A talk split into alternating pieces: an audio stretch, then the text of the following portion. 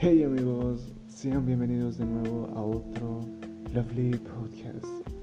This is the loveliest podcast of the world.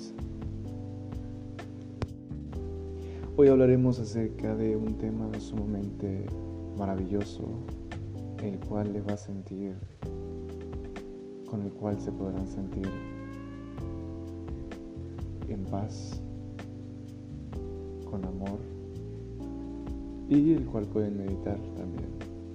Así que prepárense mis queridos oyentes porque ahí les va.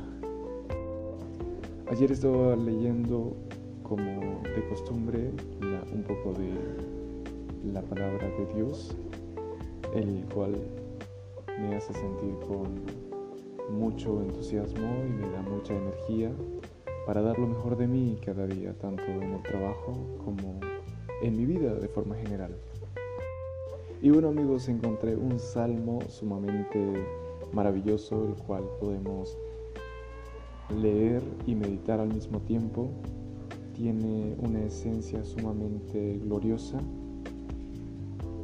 Es el Salmo número 8 y se titula La gloria de Dios y la dignidad del hombre. Es muy interesante porque si nos ponemos a pensar por tan solo un momento, el título lo dice básicamente todo.